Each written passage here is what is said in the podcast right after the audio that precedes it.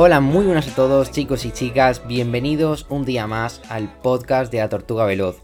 Hoy es un día muy especial, estamos con, con nuestros dos primeros invitados, Enrique y Paul, de Jóvenes Inversores, que en su Instagram es arroba jóvenes.inversores. Y nada, vamos a tener una charla, una pequeña entrevista sobre mm, algunas preguntas que les he pasado a ellos, que les han gustado, y un poco para conocer su vida, su, su forma de, de ver las inversiones, su forma de ver el mundo, la educación, y yo creo que os va a gustar mucho. Os paso ahora mismo con ellos para que se presenten. Hola, Enrique, Paul, bienvenidos, buenos días, buenas tardes. Hola, buenos días. Hola Javi, buenos días. Bueno, pues nada, empezamos si queréis la primera pregunta, que es ¿quiénes son Enrique y Paul?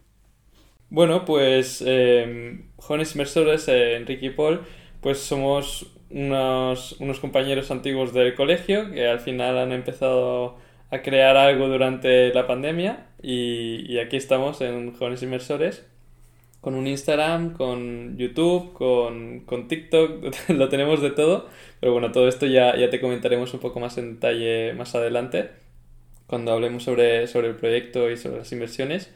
Y nada, al final somos dos jóvenes emprendedores intentando aprovechar un poco el momento digital que, que estamos viviendo y creando algo propio, que creo que siempre va bien.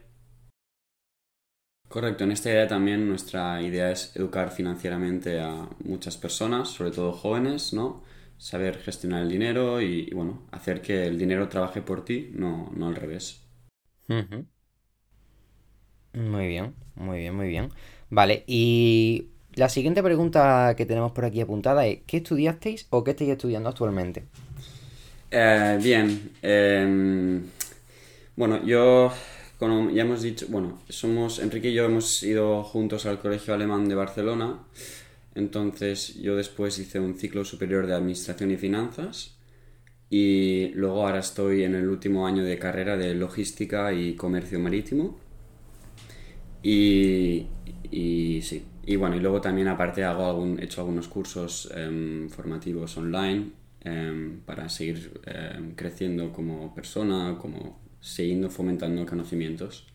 Hmm. Y, y yo por mi parte eh, estudié una doble carrera en Derecho eh, por un lado y luego Economía y políticas, Ciencias Políticas desde una perspectiva internacional. Y nada, estoy también en el, en el último año, ya, ya acabando, últimos exámenes, tesis final y, y en nada, en nada ya estamos. Con muchas ganas de poder acabar cosas, ¿no? Que, que Sí, al nos dedicarle, tiempo. dedicarle más tiempo a esto, que es lo que realmente nos apasiona. Correcto. Claro, claro. Hombre, ahora mismo estará quitando pues la mayoría del tiempo, ¿no?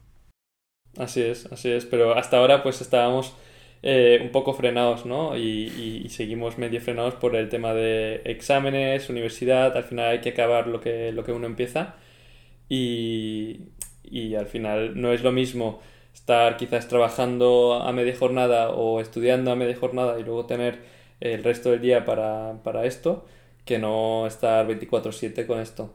Mm. Oh, porque yo estoy trabajando en, en departamento de logística en Planeta de Agostini y, y al mismo tiempo estoy haciendo la universidad y al mismo tiempo jóvenes inversores. Entonces, bueno, es un poco difícil, pero queda un mes ya y con muchas ganas de dedicarle todo el tiempo a este proyecto. Bueno, una capacidad de organizarse, vamos, increíble. porque, vamos, tres proyectos tan importantes es una pasada. Pues muy bien. Em, siguiente pregunta. ¿Qué opináis de la educación tradicional? Un poquito siguiendo el hilo. Eh, bueno, más o menos pues la ESO, bachillerato, el módulo que has estudiado tú, Paul, en fin. Bien, sí, como decía antes, nosotros no hemos tenido una educación tradicional española y lo bueno del colegio alemán que podemos al final extraer es que aunque yo, por ejemplo, era bastante malo en el colegio, Enrique bastante bueno, al final em, la capacidad de análisis, de interpretación, de entender las cosas por uno mismo y aparte ya los idiomas, pues esto nos ha mm, dado mucho, bueno, nos ha dado muchos conocimientos que ahora creo que nos estamos dando cuenta que, que, que, bueno, que tenemos muchas capacidades también gracias a eso. y por eso también no podemos opinar un poco de eso bachillerato a nivel español, porque hicimos el bachillerato y la selectividad alemana. Pero bueno, yo sí que puedo opinar sobre el ciclo superior de Administración y Finanzas y bueno, la verdad es que para ser un- una FP pues debería ser más, más em, práctica desde el punto de vista como dual, que sería lo ideal, ¿no? Por ejemplo, en Alemania el sistema es que tú antes de apuntarte, te tienes, o sea, para hacer el ciclo tienes que, primero te tienen que coger una empresa y es la empresa la que te da la formación y, y te combina todo y te paga un salario. En cambio aquí es al revés, aquí tú vas al colegio, vas a una aula, te explican la teoría, lo memorizas y luego lo vomitas. Y obviamente em, como aprendes así es muy, muy diferente. Y bueno, sobre la universidad yo puedo opinar que creo que es bastante necesario, creo que es lo que aprobaría de estas tres cosas, eh, desde mi punto de vista así español. Eh, muy útil, he crecido mucho como persona, he madurado, he aprendido a, bueno, a estudiar, a organizarme, a ser eficiente. Y bueno, he aprendido muchas cosas también por mi carrera que tocan muchas cosas diferentes. Pero sí, en este sentido opino, opino esto. Mm, Yo creo que lo, yo creo que la universidad es verdad que es algo, es algo necesario y casi que te lo piden, ¿no? En muchos sitios, al menos incluso en el caso de abogacía, no puedes ser abogado si no has hecho tu carrera y tu máster y, y has aprobado todo. O sea, en ese sentido hay, hay carreras, ¿no? que requieren de, de un grado o título universitario y si no, pues no, no puedes acceder a ellas. Pero, pero yo creo que también es importante algo que Paul comenta también mucho siempre, es el tema de una cosa es la formación y otra cosa es la práctica. Entonces, en ese sentido, eh, es verdad que vale la pena ir a la universidad, pero también vale muchísimo la pena trabajar, aplicar los conceptos aprendidos, porque realmente cuando, cuando realmente aprendes bien y rápido, es cuando, por ejemplo, en mi caso, yo me fui a unas prácticas eh, dos veces a un bufete y ahí es donde realmente aprendí, porque es una cosa estar ahí en clase y que te expliquen no sé qué concepto y luego verlo aplicado, ¿no? En un caso real, en lo que sea. Entonces cambia mucho y yo creo que aun estando estudiando puedes aprender muchísimo tanto con la, con la con la práctica, como con el trabajo, con lo que sea. Al final yo creo que ir haciendo cosas mientras estudias está muy bien también de cara a crecer personalmente y también profesionalmente y, ser mejor, ¿no? En ese sentido. Vale, tengo ahora una pregunta que se me acaba de ocurrir ahora que no estaba en las demás, pero creo que puede estar chula. Vosotros, por ejemplo, a un chico que a un chico o una chica que estuviese haciendo, por ejemplo, la ESO o bachillerato, vamos a ponerlo en bachillerato para que sea un poco más global, em, o un módulo medio o superior, si no se sintiese a gusto con lo que está haciendo, ¿qué le recomendaríais? O sea, si siento que quiere emprender, que quiere empezar proyectos propios, pero todavía no tiene capital y, y quiere empezar el, el propio a probar cosas. Vale, aquí eh, ¿estamos hablando de alguien que ha acabado ya o que está acabando? Por ejemplo, en bachillerato, pongamos que ya terminó bachillerato y que, bueno, como ahora se acerca, por ejemplo, la selectividad, tiene la puerta abierta a entrar a una carrera. Pero sabe que si al entrar en una carrera son cuatro años, se le complicaría un poco este tema de emprender fuerte, de emprender a full time.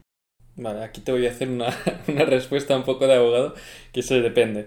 Depende de la situación en la que esté, en el sentido de que, oye, si tienes la idea abstracta de emprendimiento como, eh, como poco trabajo y, oye, es que no me gusta que un jefe me mande, eh, entonces no, o sea, no vayas por la vía de emprendimiento porque ese no es el enfoque. El enfoque en el que tienes que estar es, si quieres emprender, es, oye, tengo algo, ya he estado creando algo mientras tenía 16, 17, 18, es algo que puedas monetizar, es algo que realmente puedas, puedas vivir de ello, porque si vas a tomar la, la decisión arriesgada de no ir a hacer una carrera, sobre todo teniendo en cuenta lo que acabamos de decir, de que en muchos sitios se pide hoy en día, eh, pues tienes que tener las cosas muy claras y tienes que tener un cierto feedback de, de- de tus potenciales clientes que hayas, ya hayas tenido de que estás creando algo, algo, algo potente y, y viable, ¿no? Porque al final nosotros ahora mismo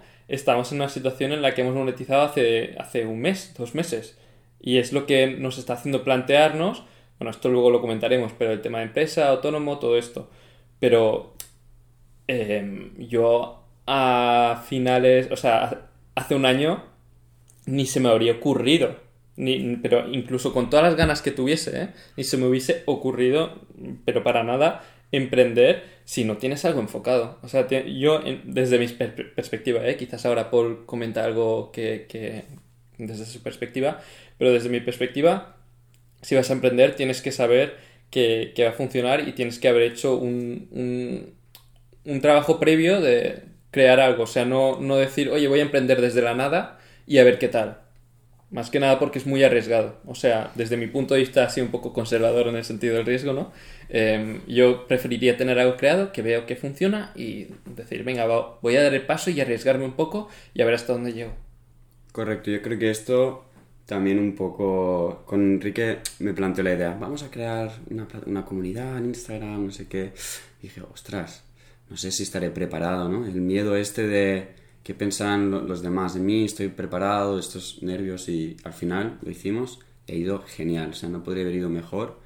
Y yo creo que a veces, si es algo que te apasiona, estás motivado y te ves realmente haciéndolo y hay perspectivas de futuro, siendo realistas, pues oye, lánzate y ahora, ahora es el momento de hacer cosas, siendo jóvenes, porque luego con 30, 35, si planteas o tienes hijos o tienes una hipoteca, ya no podrás hacer nada. Pero ahora, con nuestra edad 20, 22, 24 o incluso, bueno, en la edad que tengas, entre los 20 y 30, pues yo creo que es cuando podemos intentar hacer estas cosas. Y bueno, mira, aquí también tenemos un problema con el fracaso en España, que, que lo tenemos un poco mal, ¿no? En Estados Unidos los emprendedores fracasan, no sé ahora si son tres, Sí, la- cinco veces, ¿no? La perspectiva, ¿no? Que se Sí. tiene del fracaso. Sí, sí. Aquí al final, o sea, eh, para, para entrar un poco más en, en detalle en lo que, en lo que está aludiendo Paul, eh, aquí el fracaso se ve como algo malo. En Estados Unidos no. En Estados Unidos, eh, si has triunfado sin fracasar es algo raro. La gente que realmente está arriba del todo es porque ha fracasado 20.000 veces antes. ¿Por qué? Porque, tío, son gente que está probando cosas cada puto día.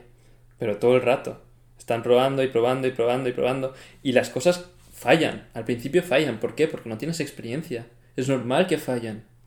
De hecho, en cierto modo, nuestro proyecto ha fallado muchas veces, en el sentido de que hemos cambiado el contenido muchas veces. ¿Por qué? Porque hemos querido aportar más valor. Cuando veíamos que algo no funcionaba, ¡pam!, lo cambiábamos. No hemos, no hemos fallado en el proyecto en sí, ¿no? Porque jóvenes inversores siguen existiendo, pero sí que hemos eh, hecho ese, ese recorrido de aprendizaje a través de pequeños fallos, de, no fallos, pero optimización, ¿no? De, de algo que, que vemos que funciona, no funciona, funciona, no funciona. Y así es como realmente se avanza teniendo cero vergüenza y cero, cero miedo también al fracaso. Porque si, si realmente eh, le metes ganas y, y estás dispuesto a aprender de tus errores, yo creo que con eso ya tienes la mitad ganada. Quizás no será en el primero ni en el segundo proyecto, pero en el tercero quizás te funciona. ¿Por qué? Porque tienes la experiencia de los primeros dos. ¿Sabes? Ujú. Sí, luego también quería hablar con vosotros el tema este de la vergüenza, el tema de, del qué dirán de mí. Creo que es algo que lastra mucho a, la gente que quiere salirse un poco de este modelo tradicional, ¿no? Que hablaremos luego. No sé vosotros qué pensáis. Aquí, bueno, Mm, Si quieres- ¿Puedes repetirlo, por si favor? quieres come- comento yo un poco Sí. el, el tema de la, de la vergüenza y de cómo eso lastra a la gente para salir un poco del sistema. Eh, yo creo que aquí lo único que... mm, Porque tú no puedes cambiar el sistema. El sistema aquí en España y el entorno, al final, es un poco el que es. Y no, va- no vas a cambiar el sistema tú solito. Entonces, lo que tú tienes que cambiar es a ti mismo y tu forma de ver ese sistema. Entonces, si tú ves ese siste- sistema como algo inferior y algo, algo que frena, entonces ya directamente te pones por encima de todas las opiniones que, hay, que, que vengan de ese, ese sistema. Oye, qué loco, oye, qué, qué, qué, qué descelebrado, este que hace, que hace podcast, este que hace vídeos de YouTube, este que hace... ¿Sabes? Esto es totalmente normal, pero tú, te tienes, tú tienes que ser- tener suficiente carácter como para ver que ese sistema es lo que está mal. Y una vez detectas eso desde una perspectiva de fuera, ¿no? Ahí ya, lo, ahí ya, ya tienes la solución porque tien- has creado suficiente carácter como para que cualquier cosa que venga desde ese sistema cor- corrupto, en ese sentido, que frena, ¿no? Es como un ancla. Te da totalmente igual, tío. Porque al final, los, los que se quejan normalmente ha- hay una frase que no sé exactamente quién la dijo, pero que me, que me gusta mucho.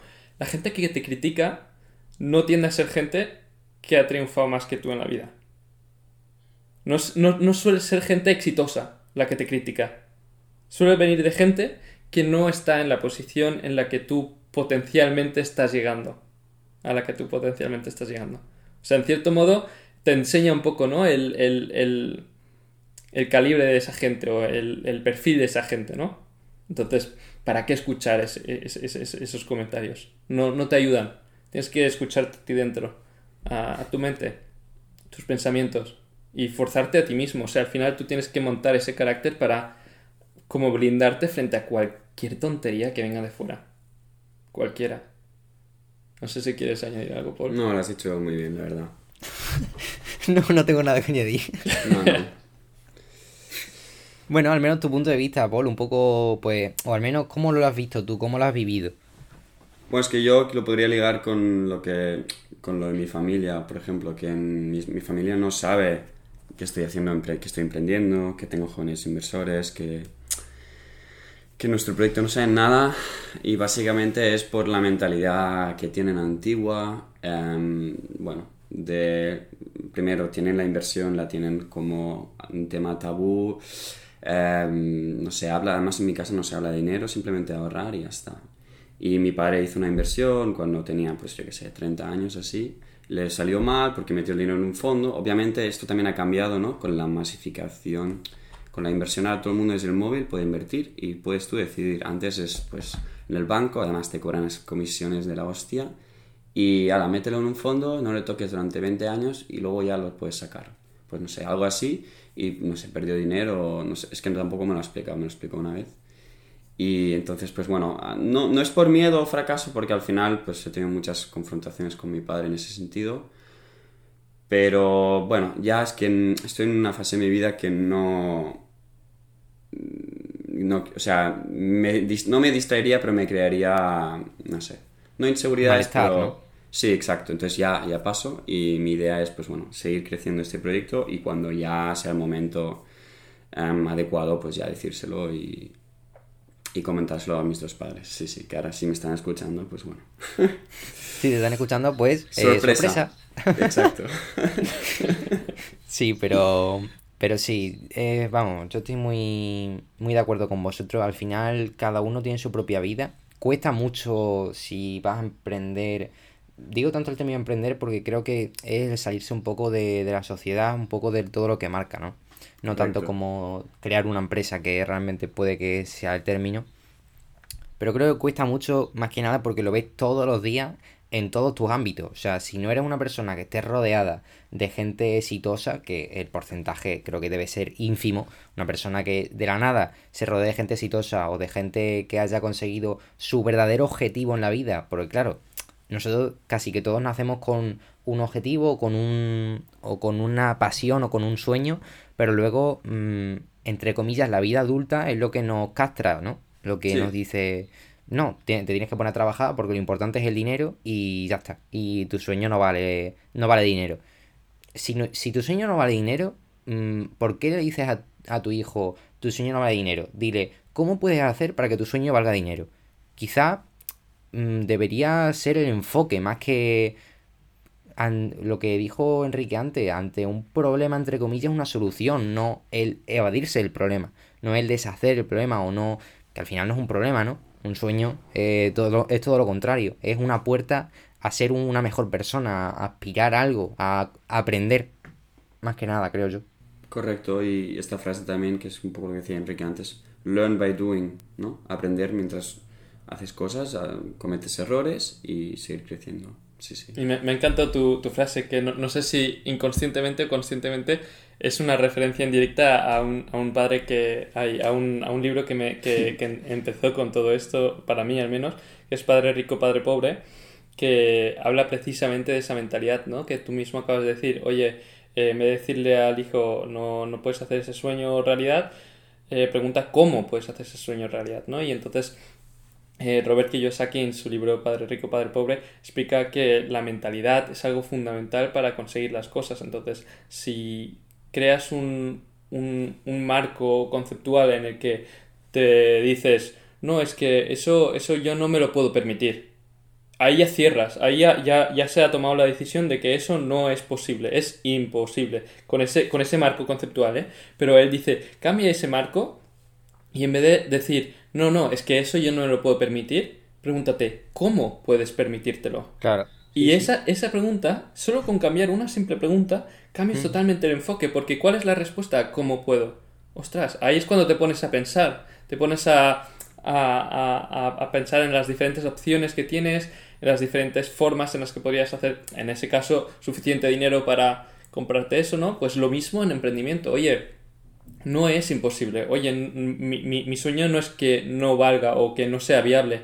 La, la, la, la, pregunta que nos tenemos que hacer es ¿cómo puedo hacer que mi sueño sea viable? ¿Cómo puedo hacer que yo pueda emprender en esto que me, tanto me apasiona? Ese es el enfoque.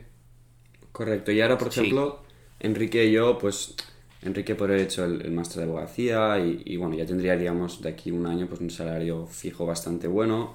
Y yo en el sentido que también estoy trabajando, pues también em, podría ganar más de lo que ahora mismo ganamos con jóvenes inversores. Pero nuestra mot- motivación es tan grande con este proyecto que no nos importa ahora estar unos meses pues ganando, qué sé, Menos. menos. Pero claro, luego además es que será pon- exponencial y será algo que también lo quería decir antes, es que él y yo trabajando juntos disfrutamos muchísimo y de hecho es lo que, em, digamos, une este proyecto todavía más y lo hace más especial, es porque somos dos muy buenos amigos trabajando en algo juntos y disfrutamos mucho trabajando los dos juntos.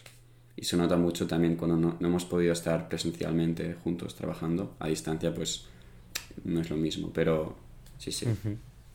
Sí, vamos, yo creo que al final eh, trabajar en una pasión, si tú tienes una pasión, lo mejor puedes hacer trabajar en ella, ¿no? Porque mm, la motivación, muchas veces lo he dicho en mis podcasts, es una emoción, no es nada más.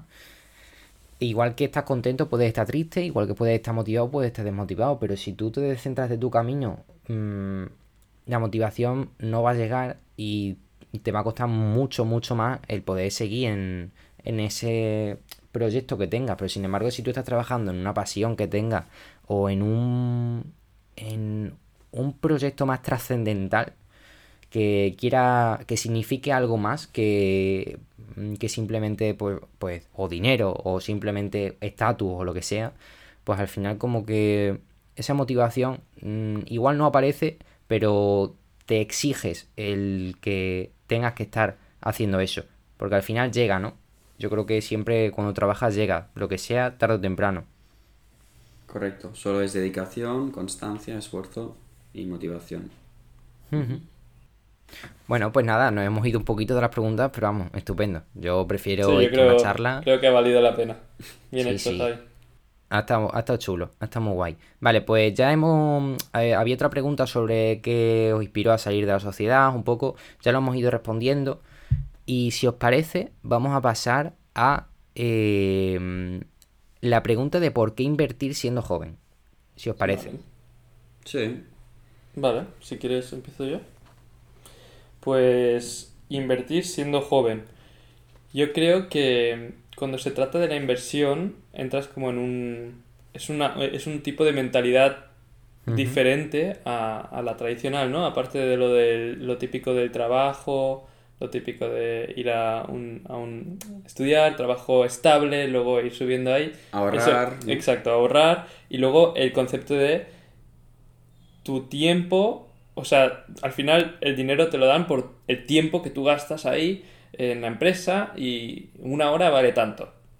Pues con la inversión cambias un poco ese, ese concepto y empiezas a hacer que tus ahorros empiecen a hacer dinero y que sin mover ni un dedo, simplemente pensando un poco en qué vas a invertir, eh, pues puedes hacer que ese, ese capital pues vaya creciendo, ¿no?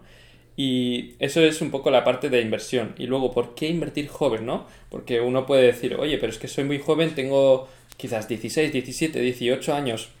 Yo, yo, sa- yo, yo qué sabré de invertir. Pero es que eso es otra vez el enfoque incorrecto. No es, no es que es imposible, soy demasiado joven. No, no. ¿Cómo puedo hacer para empezar a invertir? Ah, vale, que tengo que aprender primero. Pues te pones a aprender. ¿Cómo aprendo? Vale, hay estos libros, vale, hay estos cursos, vale, hay estos... Así es como empiezas, ¿no? Yo creo que al principio siempre hay mucho miedo, ¿no? Sobre todo cuando somos jóvenes, porque nos, nos falta la experiencia, ¿no? Pero la experiencia no viene de no hacer nada, la experiencia va de probar, ir haciendo, y ahí es cuando te pones a, a invertir, empiezas a invertir, quizás tienes pérdidas porque no tienes ni idea de lo que estás haciendo, pero quizás si has, has eh, invertido primero en el tiempo de aprender sobre lo que estás haciendo, quizás las primeras inversiones pues ni, ni van tan mal porque has hecho el, trabajo previo de aprender, ¿no?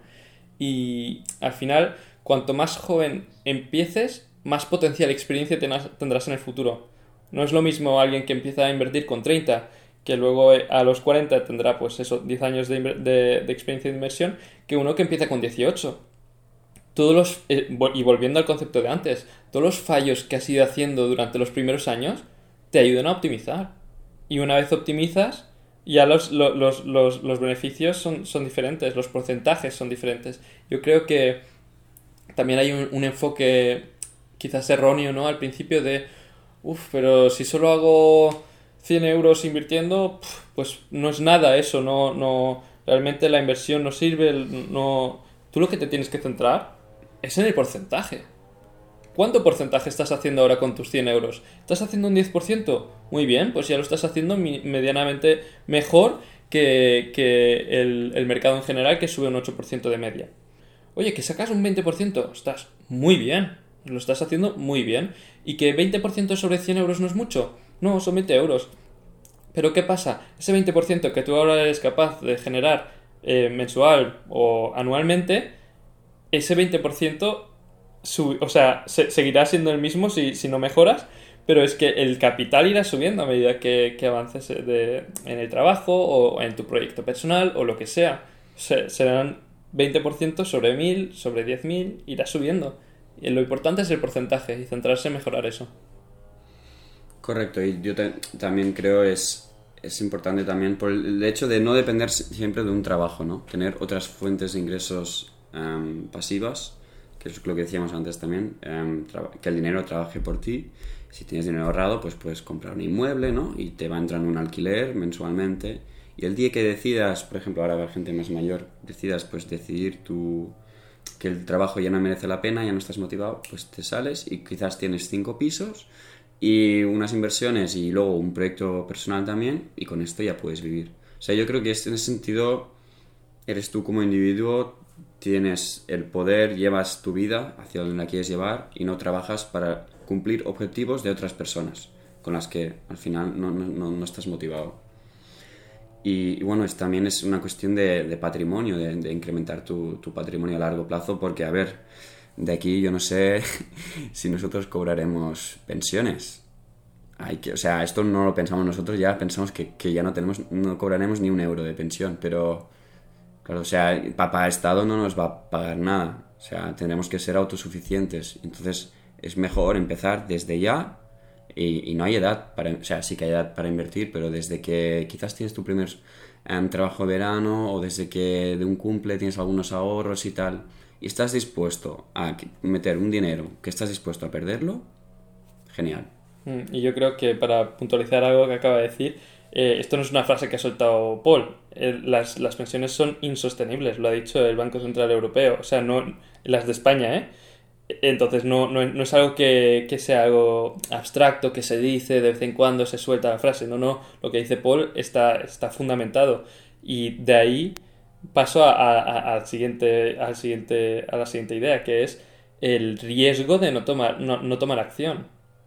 ¿Qué vas a hacer? ¿Solo ahorrar y dejar que la inflación, que no sé si muchos de tus eh, seguidores conocerán el concepto de la inflación, pero básicamente tus ahorros pierden valor eh, a medida que pasan los años? Sobre todo ahora que están gastándose muchos, muchos euros y muchos dólares en tanto Estados Unidos como Europa eh, para, pues eso, sacarnos un poco de la situación de, del COVID, ¿no? Pero la inflación se está, se está haciendo mayor y eso significa que tus ahorros cada año valen aún menos. Entonces, de ahí un poco el, el peligro de solamente ahorrar o de incluso ni siquiera tomar acción y de no ahorrar y de vivir la vida y de... Porque al final hay, hay una gran diferencia entre disfrutar la vida cuando eres joven y destruir tu futuro. Hay una gran diferencia ahí. Entonces tienes que vigilar también porque es casi más arriesgado no tomar acción que empezar a invertir. Y en ese sentido también lo que decía Enrique de tema de inflación, la situación económica actual a nivel mundial, pues em, invertir en criptomonedas em, es una especie de valor refugio, últimamente que está ya super, no sé si, bueno, con más interés que el oro, el mismo oro. Sí, sobre todo en Bitcoin. Sí, claro, exacto, Bitcoin. Y, y bueno, nosotros vemos a las criptomonedas realmente con mucho potencial de cara a los próximos, bueno, 5 o 10 años de que será una realidad más. Ahora es como muy volátil, la gente, "Ah, a ver, estos bitcoins. Pero bueno, Muy especulativo, ¿no? También. correcto. Bueno, pues ya terminando el podcast, chicos, eh, vamos a ver la última pregunta o la última mm, idea, que es un poco, pues, tips, eh, algunos consejos para poder empezar a invertir con poco capital, si nos gusta la idea, y cómo hacerlo sin demasiado riesgo, ¿no? Sin que sea un riesgo excesivo. Correcto, pues por ejemplo, a nivel de poco riesgo, pues por ejemplo, las ETFs, los fondos indexados, que son em, fondos, por ejemplo, que representan el valor de, por ejemplo, el SP500, que son de las 500 empresas más grandes en capitalización de Estados Unidos, pues puedes invertir, con, meter 10 euros y em, replica el valor de todas las empresas dentro de, em, del SP500. Entonces, por ejemplo, esta sería una manera em, conservadora al riesgo, o sea, poco, poco arriesgada.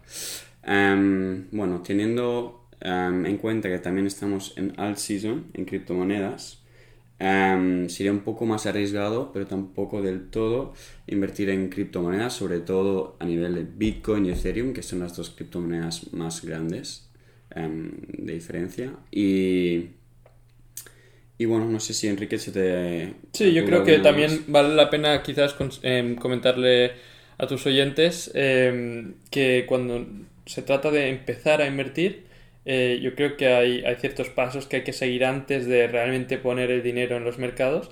Y si quieres te comento un poco estos, que para mí el primero sería, número uno, tener una fuente de ingresos estables. Eso, eso es para empezar, los fundamentos. Oye, tengo estabilidad, número uno. Número dos, eh, con esa estabilidad ¿no? que me he creado, pues voy a empezar a ahorrar, porque uno nunca sabe lo que pueda pasar pasado mañana y si vas a tener una emergencia, si vas a lo que sea, y tienes que tener un colchón financiero, ¿no? Que se dice de unos 5 o 6 meses, si puede ser, de gastos. Y una vez tienes ese- esos fundamentos creados, de, desde la seguridad, ¿no? Como ya os he comentado antes, que soy así un poco más por, por la vía seguro, ¿no? Conservador. Eh, una vez tienes ese, ese, ese colchón financiero y esa estabilidad, ahí es cuando realmente vale muchísimo la pena que la primera inversión sea en educación. Oye, voy a invertir tiempo o dinero, una de las dos, en eh, aprender sobre los mercados. Oye, ¿qué es esto del fondo indexado que me acaba de decir Paul? Oye, ¿qué es esto de las criptomonedas? Oye, ¿qué es esto de la alt season? Que no entiendo del todo. Porque lo peor que puedes hacer es invertir en algo que no entiendes. Porque ahí es bastante probable que pierdas dinero. De hecho, por ponerte un ejemplo, hace poco hemos, hemos visto una caída muy muy fuerte de las criptomonedas, un 50% en, y 70% en, en las pequeñas. Entonces, si nos fijábamos y analizábamos quién había estado vendiendo, habían sido personas e inversores que, que habían invertido en los últimos tres meses. O sea, que habían llegado tarde. ¿Por qué? Porque, yo qué sé, quizás han escuchado al amigo o a no sé quién decir, oye, esto de las criptomonedas solo sube, venga, va. y metieron dinero, que seguramente eran ahorros o lo que sea, y, sin saber exactamente lo que estaban haciendo, ¿no? O sin informarse antes, oye, ¿cuál es la segura, cuál es la no? Y pues claramente ahora han vendido a pérdida, porque todo esto se ve, porque es la blockchain y se puede analizar, etcétera. Entonces, eh, invertir en conocimiento y una vez has entendido un poco las diferentes opciones que tienes, que tienes bolsa, tienes forex, tienes forex, no, yo no lo recomiendo para empezar, por cierto, eh, tienes criptomonedas, una vez tienes esos conocimientos de entrada, ahí ya decides, oye, mira, pues yo estoy más cómodo con poco riesgo, pues voy a irme a los fondos indexados que, que comentaban, que por cierto, hay calculadoras que tú puedes poner, oye, ¿qué pasa si meto 100, dola- eh, 100 euros al mes durante 45 años y te sale un millón o así? O sea, Correcto. Por el tipo del compuesto, interés compuesto. Exacto, o sea, es, es un concepto muy interesante que luego comentaremos en, en podcasts futuros, si, si te parece, pero básicamente eh, ahí es la vía más, más, más simple, ¿no? O más, más conservadora, menos riesgo. Y oye, si tienes poco capital, pero es un capital que no vayas a necesitar a medio largo plazo, eh, perdón, a corto medio plazo, eh, pues oye, quizás te vale la pena mirarte esto de las criptomonedas, que realmente te puede dar unas rentabilidades muy, muy grandes para lo que son los mercados. O sea, te haces. Creo que Paul, Paul hizo una inversión y creo que le subió un 500-600%, y esto no lo haces ni en 50 años invirtiendo en esos fondos indexados que os comentábamos antes, ¿no? Entonces, lo chulo de, la, de los conocimientos y de la educación es que sabes reconocer cuándo es el momento de una cosa y cuándo es el momento de otra. Entonces, cuando sea el momento de salirse de las criptomonedas, que llegará el momento, ahí puedes poner todo ese capital o toda esa capitalización que has conseguido, todo ese aumento de dinero, lo puedes meter en bolsa para que siga creciendo. ¿Sabes? Es un poco esa dinámica, yo creo.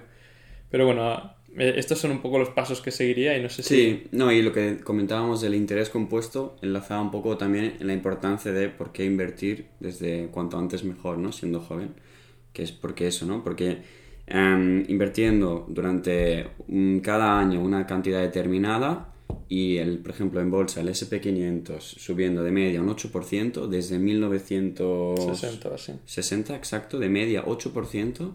Claro, esto te llega, pues al final, a, no sé, ahora mismo no me acuerdo, pero bueno, em, tienes mucho patrimonio y simplemente por ser constante ir invirtiendo. Aquí es importante comentar también que no es simplemente que tengas dinero porque hayas ido contribuyendo cada mes durante muchos años, sino que tienes mucho más dinero que si hubieses solamente ahorrado. O sea, el, el cambio es impresionante. Exacto. Entonces, es, es un poco el, el efecto, si, si os interesa, a los oyentes que, que estáis escuchando esto, buscad efecto interés compuesto en inversiones y veréis un poco el gráfico que es como exponencial, que de hecho es la razón por la que Warren Buffett sea tan rico, porque precisamente hizo, hizo uso de este, de este concepto para, para capitalizarse al máximo y ser uno de los hombres más, más ricos del mundo. Así que el concepto es- está probado y es- es- existe. Pero bueno, así ya tus oyentes yo creo que tienen una idea un poco general de, de lo que es la inversión y lo que es emprender desde nuestro punto de vista, obviamente. Pues sí, muy chulo, la verdad. Nada, pues si queréis ya vamos dejando por aquí el podcast, vamos dejando por aquí la charla, si no tenéis nada más que añadir así de último. Genial. Genial.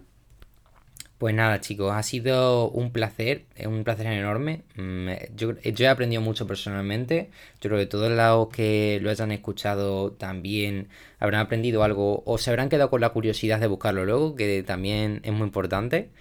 Y nada, pues espero que os haya encantado. Tenéis las redes sociales de, de Enrique y Paul, bueno, que las podéis decir si queréis. Podéis decir todas vuestras redes sociales. Sí, nos pueden encontrar en arroba jóvenes.inversores. Y ahí tenemos un Linktree y tenemos pues enlace con TikTok, tele- YouTube. grupos de Telegram, YouTube. Sí, lo tienen todo ahí. Incluso el Patreon también. Y nada, comentarte a ti también que gracias por, por invitarnos, no- nos ha gustado mucho la entrevista y nada, lo, lo he comentado hace, hace un momento, cuando, cuando quieras repetimos.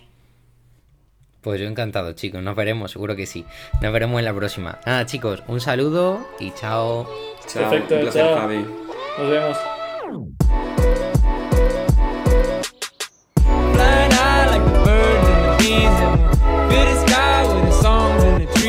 Buzzing, buzzing and we're humming, humming